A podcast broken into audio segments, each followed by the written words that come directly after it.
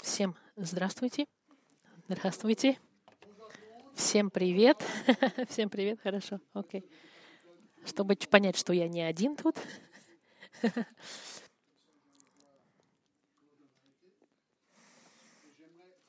Я бы хотел еще раз поблагодарить Мануэля и Марию за их гостеприимство. Большое удовольствие. Ваши семьи, Фармич, семья Марчи и все Друзья, здорово здесь быть с вами. Прекрасная погода. Я и моя жена, мы очень довольны. На солнце мы наконец-то. И здорово быть среди вас. Это маленькая церковь, которую Господь даст то, что нужно, чтобы она питалась и стала сильной церковью. Держитесь и продолжайте. Аминь. Мы молимся и атакуем. Господь, за эти красивые песни, которые мы пропели о Господе. Спасибо за присутствие каждого здесь, за Слово Твое, Господь, молимся. Мы знаем, что Твое Слово, и верим, что это правда, каждое Слово. Все вдохновлено. И мы просим, Господь, направь нас, пожалуйста, в изучении Слова Твоего. Ты знаешь, Господь, каждого из нас — ты знаешь, где наши нужды. Были бы мы молодыми, детьми, взрослыми, пожилыми. Какая бы ни была наша ситуация в жизни, только Ты можешь взять Слово Господа Духом Твоим и использовать его там, где нам нужно, Господь. И об этом я молю. Я благодарю Тебя, Господь, именем Христа. Амин. Амин. Послушайте,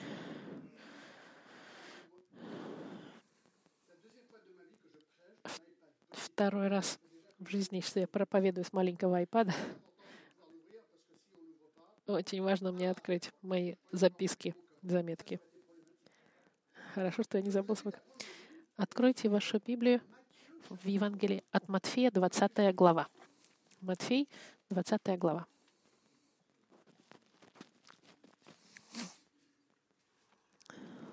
Матфей, 20 глава. И что бы я хотел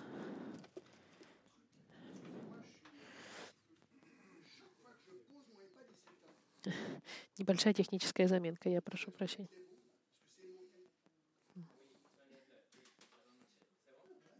Я прошу прощения за техническую неполадку. А он объяснил ему, что там есть магнит, который закр... отключает. Okay. Я бы говорил вам об одном из моих любимых сюжетов — о милости Господа. Сегодняшнее послание я назвал «Это нечестно». Слава Его милости. И мы с вами разучим сегодня притчу, которая называется «Притча о работниках». Почему этот текст я выбрал? Одна из причин — я очень эмоциональный человек, и эта притча очень эмоциональная. Это одна из редких э, притч в Библии, которые изучаю, которые меня заставляют плакать и биться моему сердцу, потому что я понимаю истины, изучая этот текст, который я знал, но, но не понимал их таким образом. Я был поражен тем, что я понял. Я был как ангелы в Петре, которые смотрят в удивлении на людей — чтобы смотреть на эту милость, которая была излита на недостойных грешников. Сегодня мы будем говорить о милости Господа. И я надеюсь, что я смогу вам передать то, что я познал из этой притчи. Эта притча, она беспокоит и раздражает, потому что после предварительного чтения наша реакция просто сказать, ну это нечестно. Потому что то, что происходит в этой притче, как раз-таки кажется не очень честным. Но именно цель этой притчи. И сейчас мы с вами ее почитаем, чтобы понять, о чем мы говорим. 20 глава, с первого стиха начинаем читать. Иисус говорит. «Ибо Царство Небесное подобно хозяину дома, который вышел рано поутру нанять работников виноградник свой. И, договорившись с работниками по динарию на день, послал их виноградник свой. Выйдя около третьего часа, он увидел других, стоящих на, на торжище праздно, и им сказал, «Идите и вы, виноградник мой, и что следовать будет, дам вам». Они пошли. Опять, выйдя около шестого и девятого часа, сделал то же. Наконец, выйдя около одиннадцатого часа, он нашел других, стоящих праздно, и говорит им, что вы стоите здесь целый день праздно. Они говорят, никто нас не нанял.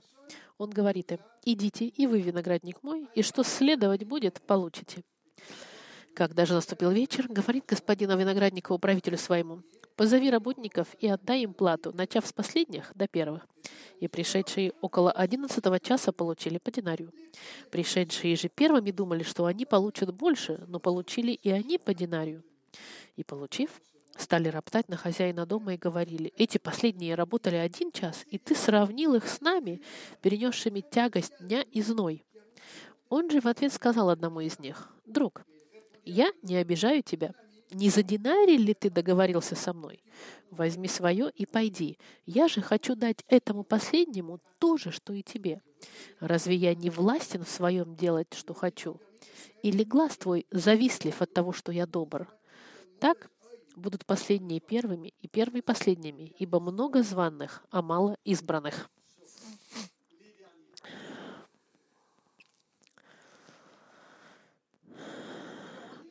Когда мы читаем эту притчу, у нас создается впечатление, что неправосудие происходит. И именно эту эмоцию Господь хотел, чтобы мы почувствовали, и чтобы эта история вызвала в нас. Почему? Потому что эта притча нам говорит о милости Господа. А милость, она нечестная. Она нечестная с точки зрения человеческого. Милость — это не что иное, как благодеяние и благословение незаслуженное из щедрой руки дающего. Поэтому нас раздражает эта притча. Когда мы понимаем милость, тогда, тогда нас это раздражает. Я хочу сказать, она скандальна, когда, когда, когда кажется, что милость, она незаслуженная, скажем так. Что такое милость? Давайте посмотрим.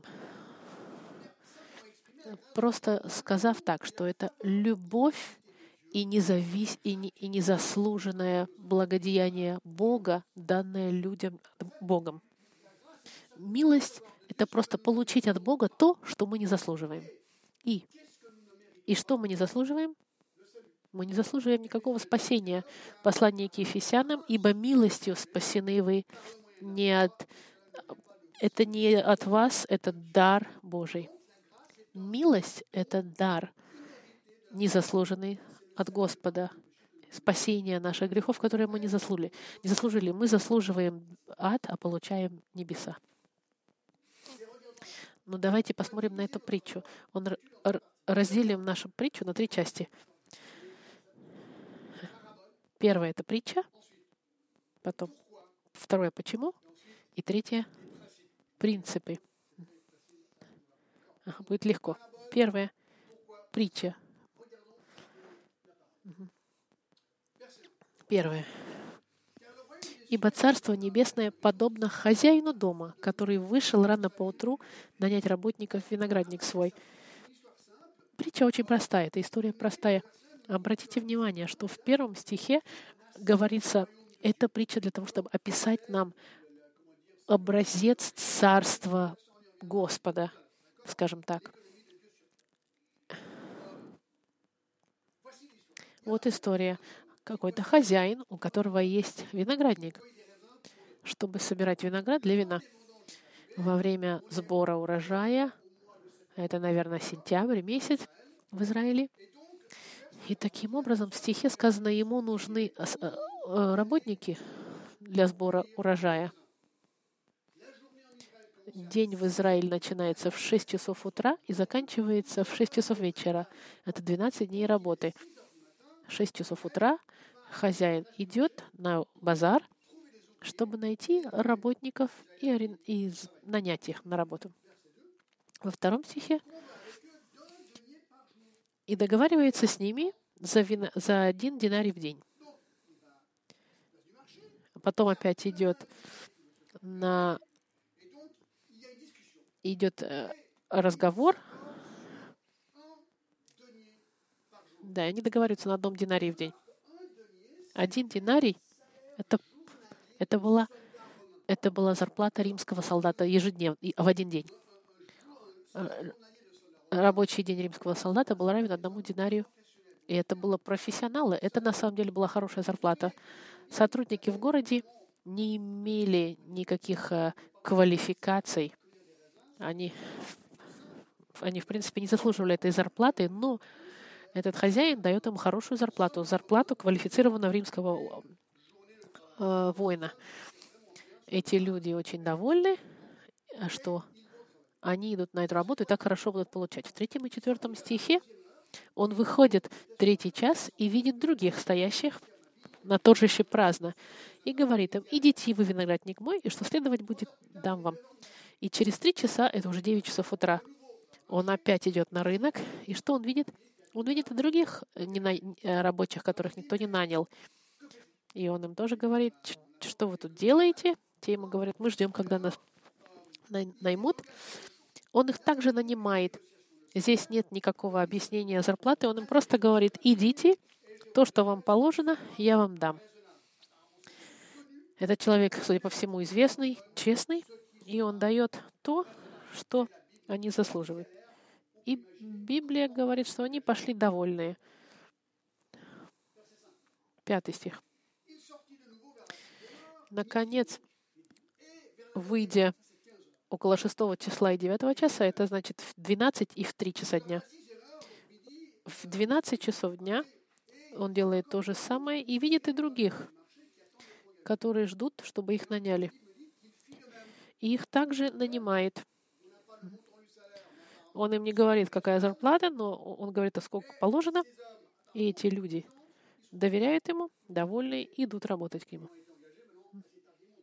Это уже достаточно поздно в течение дня. В шестом стихе на коня выйдя одиннадцатого часа находят и других. Почему? Что вы стоите здесь целый день праздно? Он говорит, никто нас не нанял. Он говорит, идите вы в мой виноградник. Одиннадцатый час — это пять часов вечера. День заканчивается в шесть часов. Это всего лишь час до конца рабочего дня.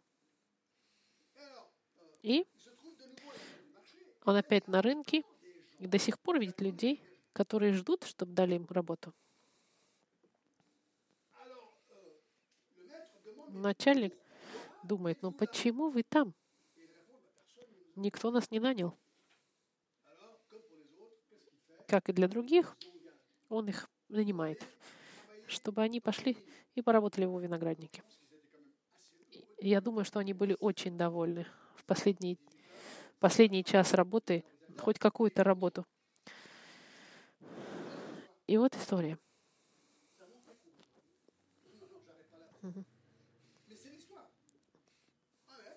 Хозяин нанимает пять разных, э, как бы несколько, пять раз разных э, сотрудников Некоторые наняты в 6, в 9, в 12, в 3 и в 5 часов вечера. Теперь посмотрим в восьмом стихе. Мы в конце рабочего дня, в 6 часов, когда в момент, когда нужно расплачиваться. До того, как посмотреть стих, я бы хотела задаться вам вопросом. И будьте честны нравится ли вам, чтобы вам платили? Конечно, мы любим, да. Кому не нравится, чтобы ему платили? Кому не нравится платить, чтобы им платили? Все любят, чтобы им платили. Детям, я не знаю, если вы что не получаете, всегда хорошо получать. Я вижу улыбки, значит, да. Всем нравится, чтобы платили. Никогда не чувствуйте нужно себя виноватым, если вам платили, потому что сотрудник заслуживает работы. Если ты хорошо поработал, ты, тебя оплатили, ты можешь быть доволен. И я думаю, что эти ребята, они были готовы получать с радостью их зарплату. Восьмой стих. Когда же наступил вечер, в шесть часов, говорит господин виноградника управителю своему, позови работников и отдай им плату, начиная с последних до первых. Это интересно. Хозяин просит своего управляющего, который оплачиваете, сделает две вещи немножко странные. Первое — оплатить с последних до первых.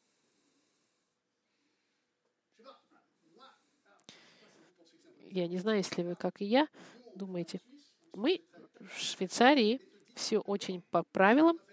Я бы сделал наоборот. Я бы заплатил сначала людям, те, которые дольше всего работали, и в самой последней очередь тем, которые последний. Он наоборот. Он начал с тех, кто побыли один час, и потом э, наоборот, да,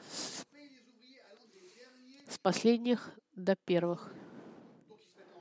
Они все встают, и когда он им оплачивает, им в линии парень подходит и идет по линии и расплачивается с ними. Есть вторая вещь, странная здесь. Хозяин просит управляющего в отношении суммы, потому что в девятом стихе сказано, те, которые самые последние были наняты, они все получили по динарию тоже люди, которые работали один час, даже меньше, потому что время нужно было, чтобы дойти до поля и вернуться. А они даже еще не успели вспотеть хорошенько. Оп, динарий ему дается, который равен э, за зарплаты, зарплаты дневной римского э, э, солдата. Это большая зарплата. Как ты реагируешь? Ты идешь чуть-чуть собрал две-три виноградинки, тебе дают огромную зарплату. Вау! Это лучший день в его рабочей жизни. Это мечта каждого человека. Работать мало и получать много. Все этого хотят. Я хочу работать мало и много зарабатывать. И это как раз было классно для них. Целая зарплата за день, за час работы — Жизнь прекрасна сегодня для этих людей. И, мы видим, как они пританцовывая, наверное, пошли. И люди начинают между собой говорить по линии говорит, о, и слышат, вау, хозяин ему дал динарий тому, кто один час. Все между собой это обсуждают. Что вы думаете? Какова была реакция всех сотрудников, которые работали 3, 6, 9, 12 часов? Десятый стих нам говорит, пришедшие же первыми думали, что они получат больше. Они думали, первый стоит, и ты получаешь за один час работы, и парень, который в конце сказал, вау, если он за час получил динарий, до 12, я, наверное, что, 12 динарий я должен получить? За 6. 6 динарий, 9, 9. Они посчитали 12. Вау. Классный день какой. Две недели зарплаты, может быть, я получу. Если посчитать по их логике правильно. Но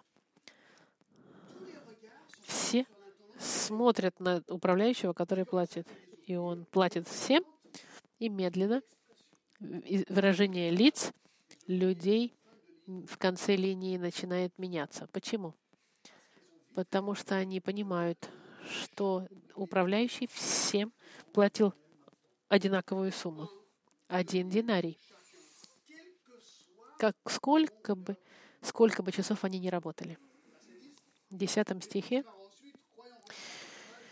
пришедшие же первыми думали, что получат больше, но получили и они по динарию. Я задам вам вопрос. Думаете ли вы, что это честно?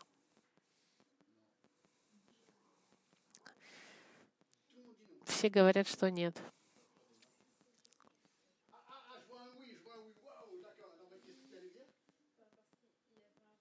Она говорит, нет, честно, потому что у них был контракт для первых. Для других,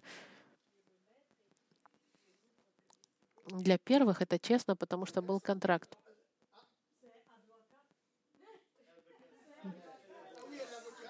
Адвокат.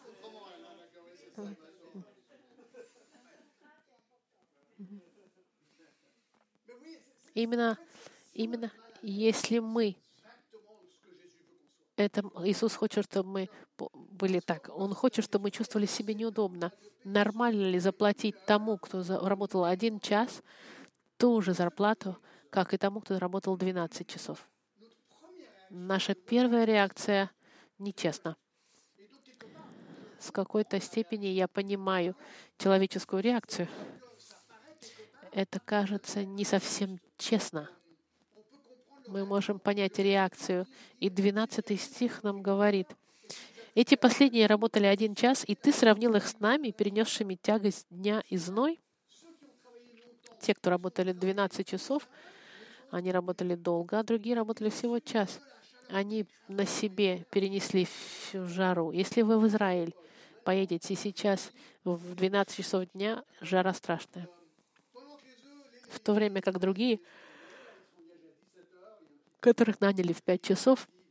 Они уже были не под солнцем, они собрали какой-то виноград, а они даже не спотели. И получили такую же зарплату. Одиннадцатый стих. Мы понимаем, что они э, недовольны. Что же им отвечает? Он же в ответ сказал одному из них, «Друг, я не обижаю тебя. Не за динарь ли ты договорился со мной? Возьми свое и пойди. Я же хочу дать этому последнему то же, что и тебе. Разве я не властен в своем делать, что хочу? Или глаз завидлив от того, что я добр?» И я думаю, что мы добираемся до сердца этой притчи. Что он нам говорит здесь? Я тебя не обещаю, друг мой, чтобы понять здесь, хозяин, был ли он нечестен? Был ли он нечестен оплатить последним столько, сколько хотел? Было ли это нечестно, что ему заплатить день зарплаты? Хозяин был, был просто щедрый. Он был очень, очень щедрым. И человек может позволить себе быть щедрым, когда хочет. Был ли он нечестен первым заплатить динарий? Нет, как сказала адвокат, это контракт. И не только они были согласны в самом начале, это была хорошая зарплата. По-любому он выигрывал хорошие деньги. Было ли это нечестно всем платить динарий? Нет, он был просто щедр со всеми. Он был просто щедр с каждым сотрудником. Он держал обещание ко всем, он был благ, истинен и щедр. Первый или последний. Проблема здесь не хозяин. Проблема здесь — это недовольные, те, которые хотели больше. Но они уже получили больше, чем заслуживали. На самом деле, потому что он не платил очень им, он платил им очень хорошую зарплату. Именно поэтому или глаз твой завислив от того, что я добр, у них проблем. Это притча. Теперь мы пойдем ко второму пункту. Вопрос, который мы зададимся, почему? Почему эта притча там, в Библии? Почему Иисус хотел нам ее, и что Он хотел нам сказать этим? О чем Он говорит? Один из ключей интерпретации Библии это называется контекст. Нам нужно понять ситуацию, в какой говорится. Посмотрите на 16 стих, где в конце притчи сказано, «Так будут последние первыми и первые последними».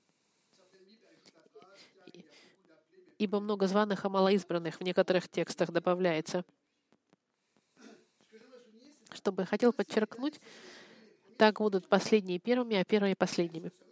Что это значит? Здесь есть соединение. Так, видите, вот это соединительное слово, именно по этой причине последние будут первыми и первые последними. Это что значит? Это говорится о равности, о равенстве. И здесь как раз Павел пытается проиллюстрировать, по, при, притча. Мы говорим здесь о Царстве Небесном, в котором он пытается объяснить элемент Царствия Небесном, есть равенство в Царстве Господа. Как, например, в конце первые и последние одинаковые. Все приходят на линию финишную. В Олимпийских играх у них есть форма, как они измеряют за две секунды, если ты приходишь вперед, пересекаешь линию,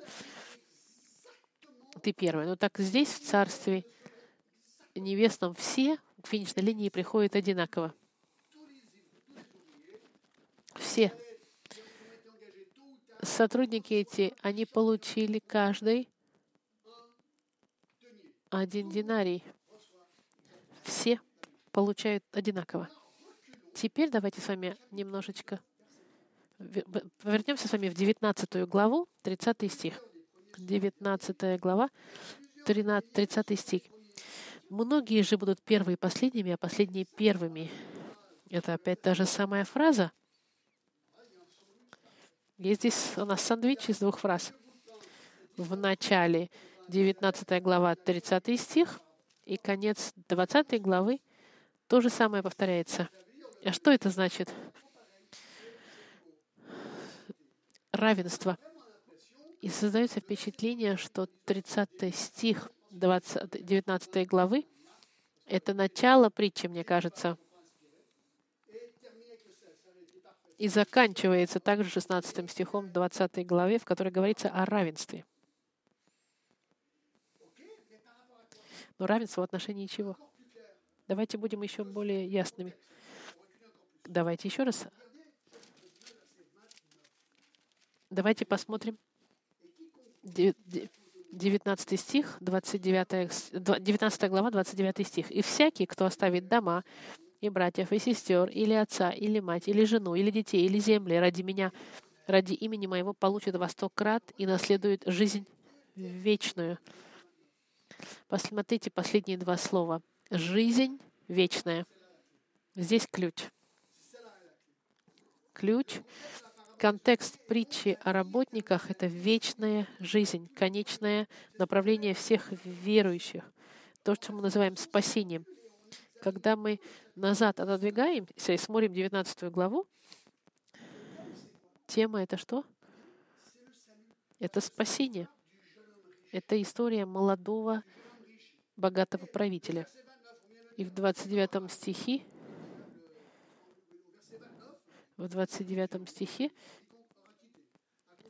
Иисус им говорит, «И всякий, кто оставит дома, и братьев, и сестер, и отца, и мать, и жену, и детей, и земли ради имени Моего, получит во сто крат и наследует жизнь вечную». Здесь Иисус говорит о жертве. Он говорит, каковым бы ни была жертва ради Господа Христа, жизнь вечная обещана тем, кто следует за Христом.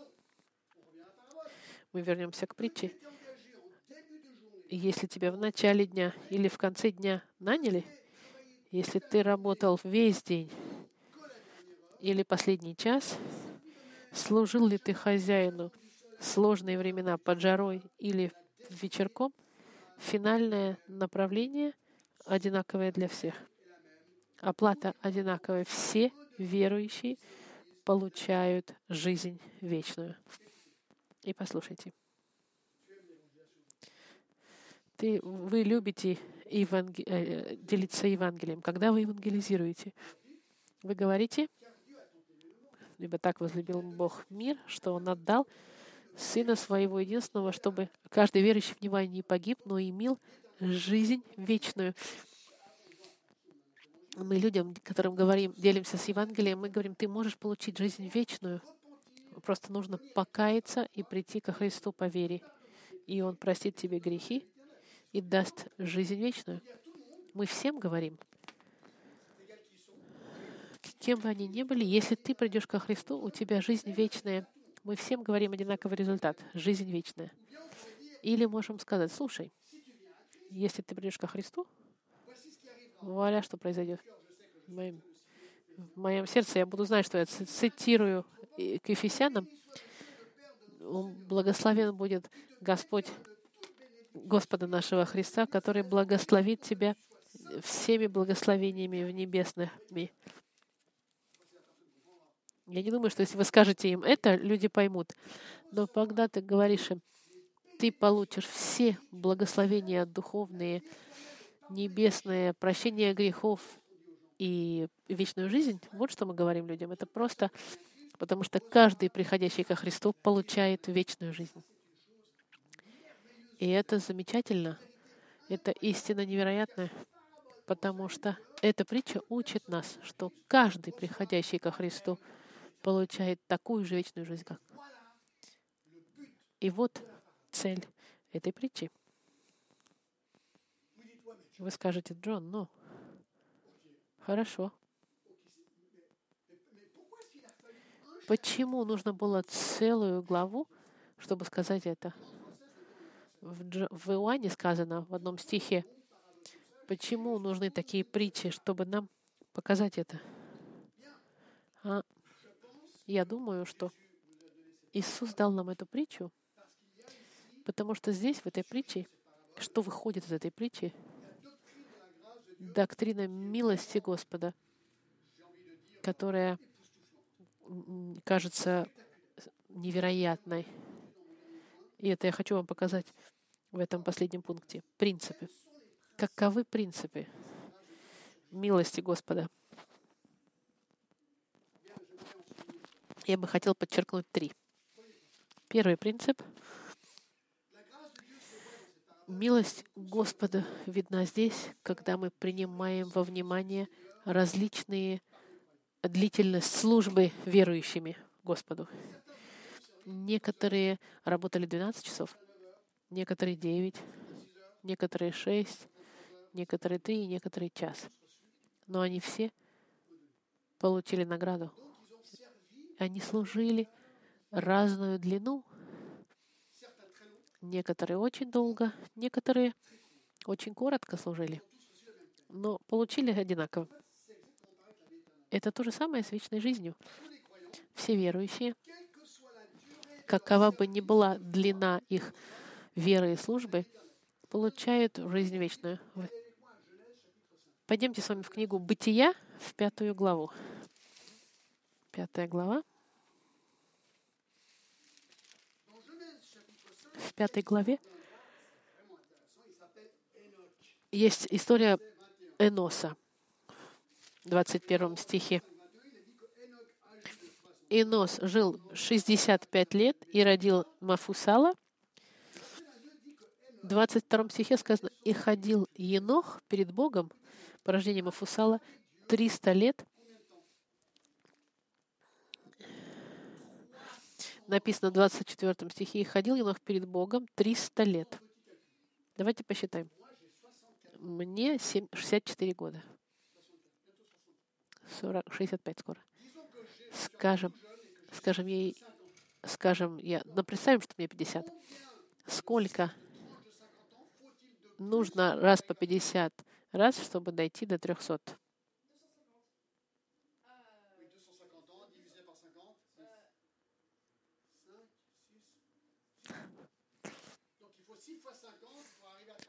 Нужно пять раз по 60, чтобы дожить до, 30, до 300 лет, чтобы до, достичь до образа, до, до год Мафусала, мне нужно еще пять раз мою жизнь прожить. Это очень долго. И это только время, которое ходил Енох перед Господом. Этот человек 300 лет был перед Господом. Всех же дней Еноса было 365 лет. И смотрите дальше.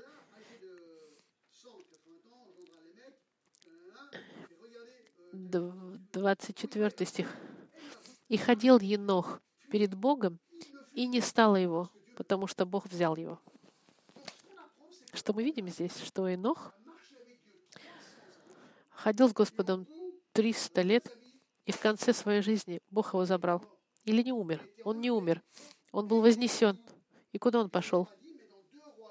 Но в двух, когда Илиша поднялся на небеса, Библия говорит, что он был вознесен на небо.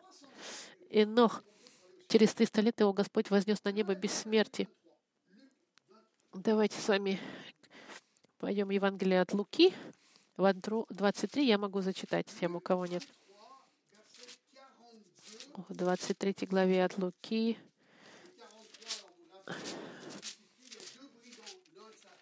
Э, в 40, в 41 стихе сказано, помните, два преступника, которые были с ним распяты? И как и сказал, так, помните, один из э, один из э, один из, э, из, из бандитов ему сказал, Христос, когда ты будешь в своем царстве, вспомни обо мне. И он сказал, я говорю тебе, сегодня же ты, истинно тебе говорю, ныне же будешь со мной в раю. Сколько он был с Господом Христом до своей смерти? Он поверил во Христа, и Иисус ему сказал, сегодня же ты будешь со мной в раю. Он поверил во Христа, пока был на кресте, буквально, может, час или два. И невероятно думать, что человек, который пришел ко Христу, а за один час до смерти получит такой же рай, как и тот же, который Господом шел, ходил 300 лет. Когда я поверил в Господа Христа, я всем рассказывал, и мой дедушка, мой, мой дедушка всегда сопротивлялся.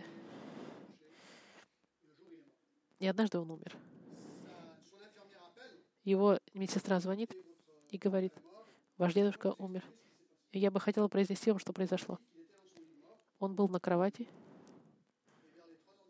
В три часа ночи он проснулся и со всей силой он сел в кровати, направил руки к небу и сказал, «Иисус, прости мне все мои грехи». Упал и умер. Я не знаю сердца моего дедушки, но Господь знает. Но если этот крик рас, рас, раскаяния был правильный, за несколько минут до своей смерти он раскаялся, и, и умирая, он пошел напрямую на небеса, потому что он был прощен Христом. Это значит, что мой дедушка, он вместе с этим преступником на кресте и вместе с Инохом, который был с Господом, 300 лет ходил. Я вам задамся вот таким вопросом. Думаете ли вы, что это честно? Что человек, который 300 лет с Господом ходил, и как же, как и человек, поверил за несколько часов до своей смерти, или кто-то, кто поверил за минуту до своей смерти,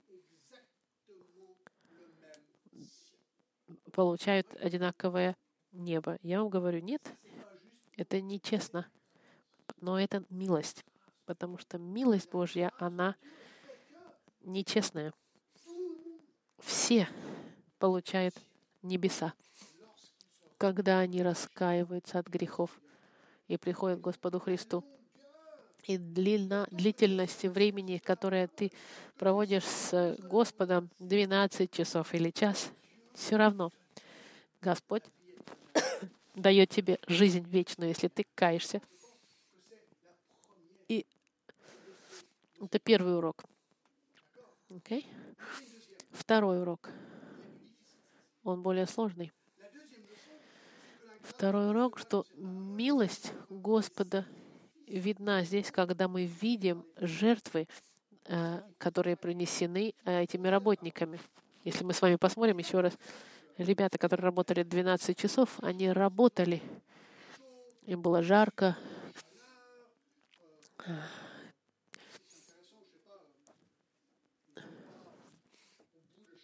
В конце, я не думаю, что в те времена в Израиле у них не было холодных напитков во льду.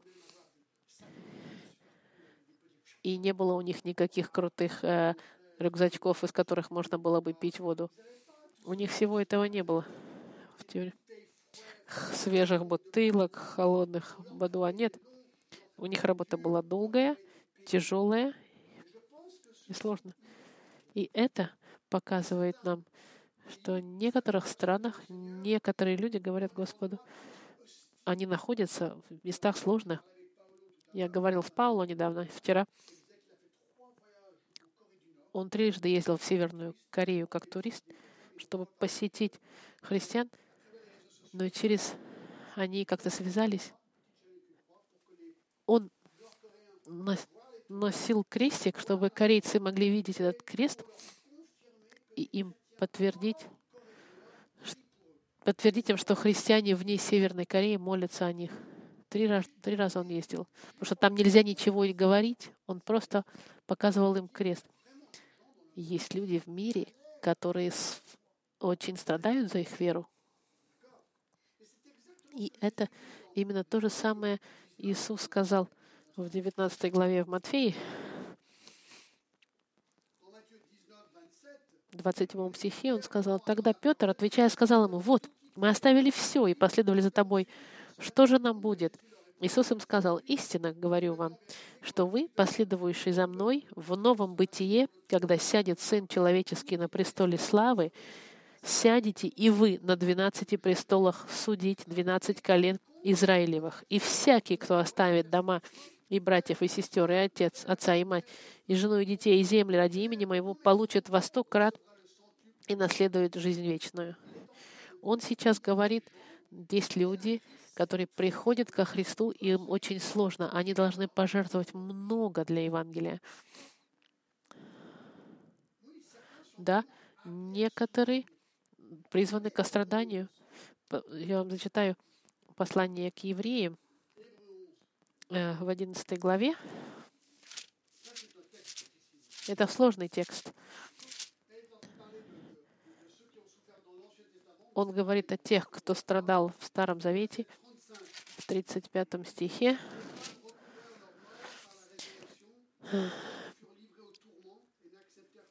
35 стих о так, угошали, так, 34, жены получали умерших своих воскресшими, иные же замучены были, не приняв освобождения, чтобы получить лучшее воскресение. Другие испытали поругание и побои, также узы и темницу, и были побиваемы камнями, перепиваемы, подвергаемыми пытки, умирали от меча, скитались в милостях и в козьих, милотях и козьих кожах, терпя недостатки. Представьте, если людей он говорит какие-то ужасные примеры о том, как людей пытают. Да.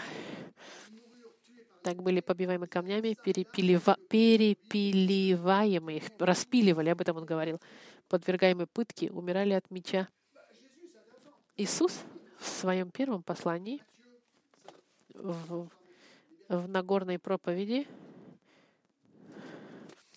в Нагорной проповеди он говорит, блаженны изгнанные за правду, ибо их есть Царство Небесное. Это интересно. Первое послание Иисуса. Приготовьтесь, ребята, вы будете страдать. На вас будут гонения.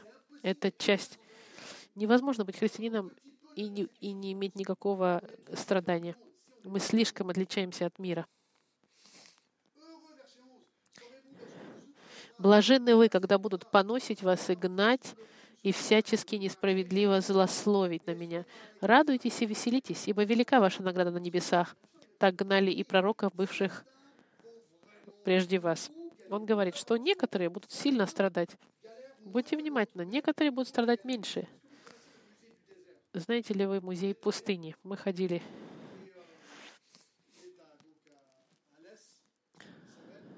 он он был в городе Алис.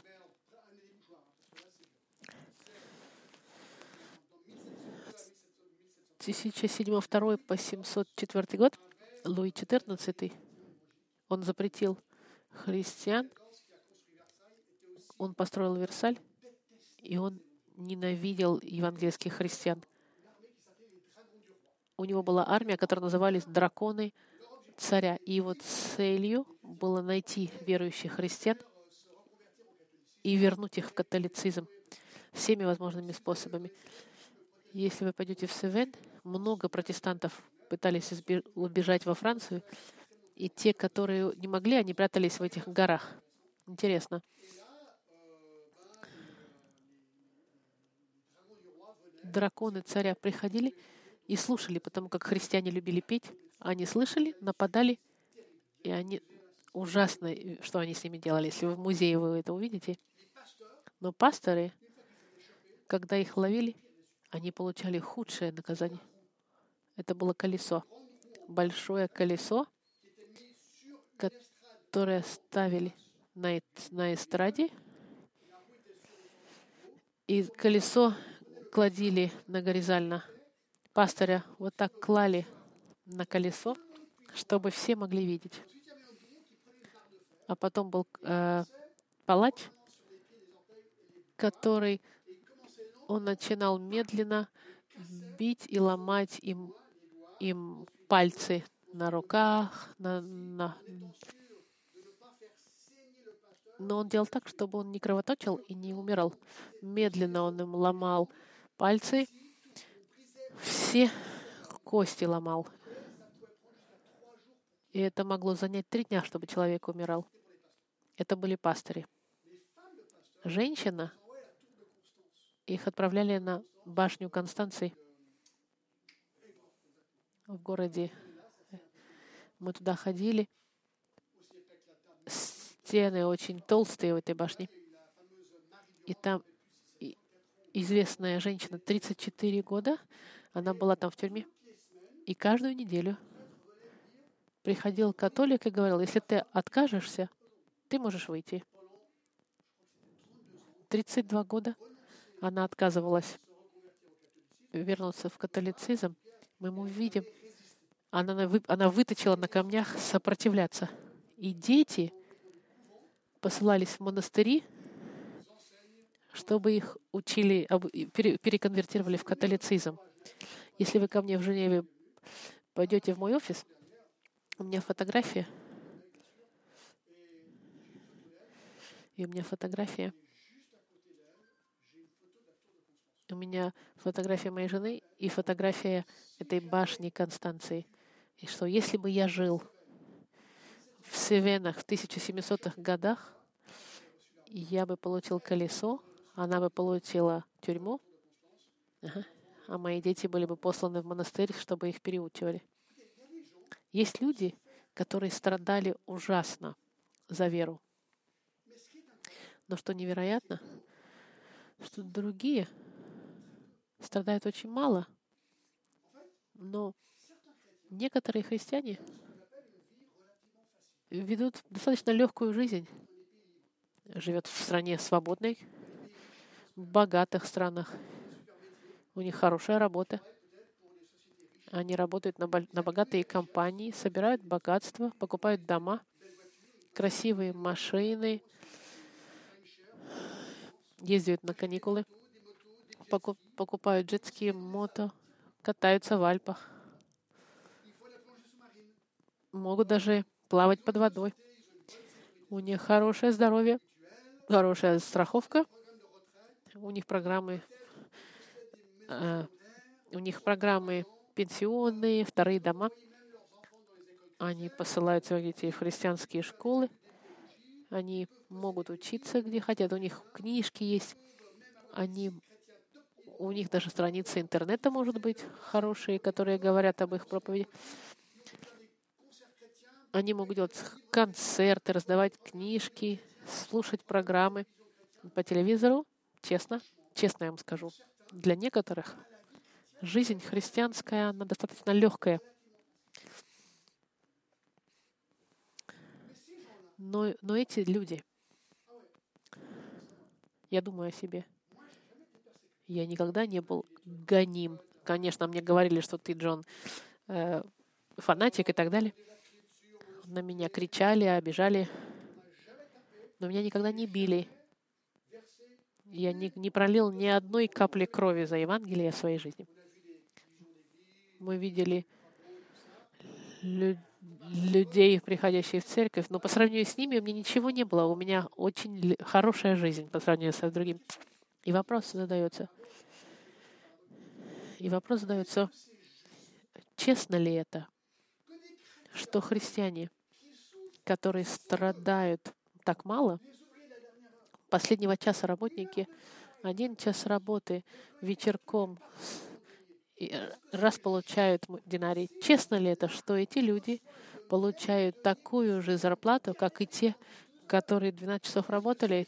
Честно ли это, что я и моя жена, которые так мало страдали, получим то же небо, что этот пастырь, который был на колесе, или его жена, которая 32 года была в тюрьме, или все эти, которые были распилены. Честно ли это, что мы получаем то же, что и они? То же небо, что и они? Ответ — нет, это нечестно. Это, друзья мои, называется милость. Милость, которую Господь дает мне, такое же спасение, как и тем, которые страдали. Это вторая цель этой притчи. Я думаю, что мы, особенно те, кто живем в этой стране свободы, быть должны очень благодарны за свободу, которая у нас есть. И третий пункт, очень короткий. Милость Господа светится. Мы видим также терпение Господа. Я думаю, что мы не можем потерять спасение — но люди могут пройти через сложные моменты. Невозможно быть, невозможно, если я спасен милостью, и Господь меня спасает милостью, я не могу убрать свое спасение ничем. Никакой логики здесь нет. Я думаю, что когда вы спасены, спасение потерять не можно, но можно очень серьезно пострадать. Царь Давид очень серьезно страдал. Помните, и Петр тоже сделал большие ошибки, отказался от Господа. Но что интересно, в притче, кто был недоволен? Те, которые не получили столько, сколько хотели. Они при всем при этом все равно получили свой динарий. И это здорово. Это значит, что мы можем впадать в привычки греховные, в поведение, неправильные или форму, как будто мы удаляемся от Господа, но Господь нас возвращает к себе.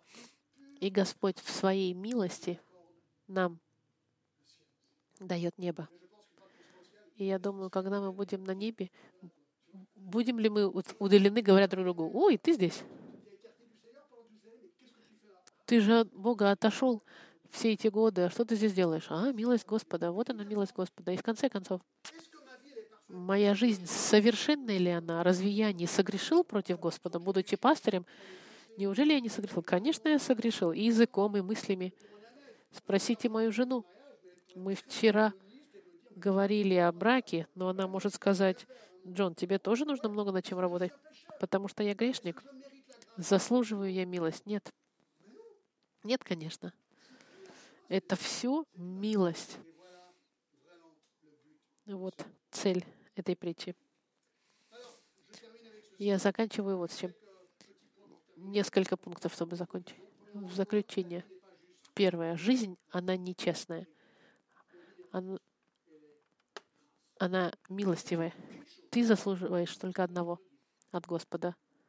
Наказание в аду потому что оплата за грех — это смерть. Мы заслуживаем ад, потому что Бог судит грех. Но Бог нам дал жизнь вечную через Сына Своего Христа. Это честно? Нет, я не заслуживаю этого, но я получил. Это чистая милость и благодать. Прими с радостью жертвы, которые тебе, возможно, придется испытать за Евангелие в послании к Тимофею сказано, что все те, кто хотят жить э, праведно, будут гонимы. Будут моменты в жизни, когда за тебя будут гонения, ты будешь страдать. Принимай это с радостью. Мы для этого были рождены. Невозможно жить христианином в этом мире и не страдать. Прими это с радостью. В третье, те, кто раскаиваются и принимают Христа как Господа и Спасителя, принимают небеса. Даже люди, которые тебе не нравятся. Есть христиане. Мы все знаем некоторых людей, христиан, с которыми у нас не все получается. Как он мог сказать так или так? Не знаю, христианин или нет. Но как тогда он мог сделать так? Разве он христианин? Бог знает сердца каждых. Возможно, мы тоже так же как-то поступали к другим людям. Ключ — все, кто раскаиваются, даже те, кто грешили против вас, но раскаялись, все получают жизнь вечную. Даже люди, которых я не люблю. Да поможет мне Господь больше любить тех людей, которые мне не нравятся, потому что я буду с ними на небесах очень долго времени. И четвертое. Эта милость, она кому? Она ко всем открыта. Если ты не знаешь этой милости, я тебя молю по-настоящему сегодня. Скажи Господу Христу «да» и поблагодари Его, потому что Он хочет тебе дать эту милость сегодня и сейчас. Господь, спасибо Тебе за эту притчу, такую богатую. Спасибо за Твою красоту к нам. Никто из нас не заслужил этой милости, которую Ты нам даешь. Это нечестно милость, которую Ты нам даешь, но это милость, и мы радуемся. Благодарим Тебя, Господь, именем Сына Твоего Иисуса Христа. Аминь.